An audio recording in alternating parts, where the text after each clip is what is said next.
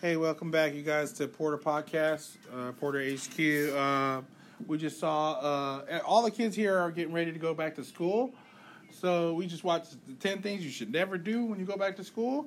But also, I think uh, some of the kids are going to have some things that they might want to do when they do come back to school. So let's get their feedback. Um, hi, my name is Miss Adidas, and I think a good idea to do when you go back to school.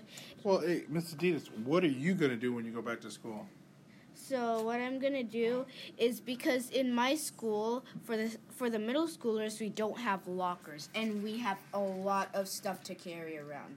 So so I recommend if you have a school just like mine and you don't have lockers, you should get a rolling backpack so that you don't have to carry a lot of weight on your back because because back pain during class is the worst thing. Nice, thank you, Miss Adidas. Anyone else want any feedback?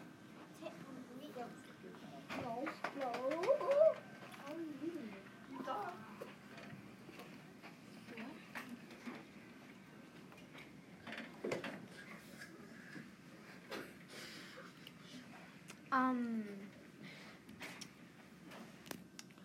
Uh, I'm kind of responding to that and saying something of my own, and that is, I think those hacks, you would say, were very smart because most kids, they always complain that they're carrying too much stuff or it's way too hard or they always forget things. But that video was really helpful because it helps remind you that, like, to do things that you would need to do every day so you could avoid those problems. Awesome. Hello, my name is Lincoln, and um, I was going to say one thing that said he was really smart was um, that you take a map of your whole school and pin the different classes.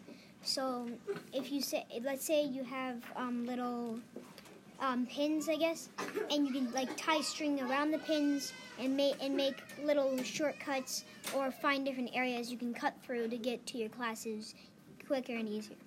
Oh, sweet! That's awesome.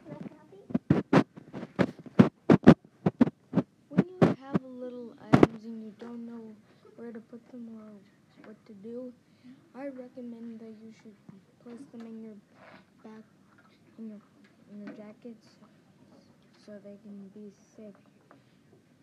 Awesome. Anyone else?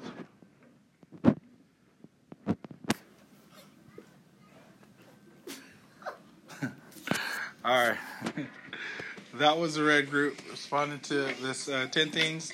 And if that hopefully hopefully i'll help you get ready for uh, your school and good luck to this group as they start their new school year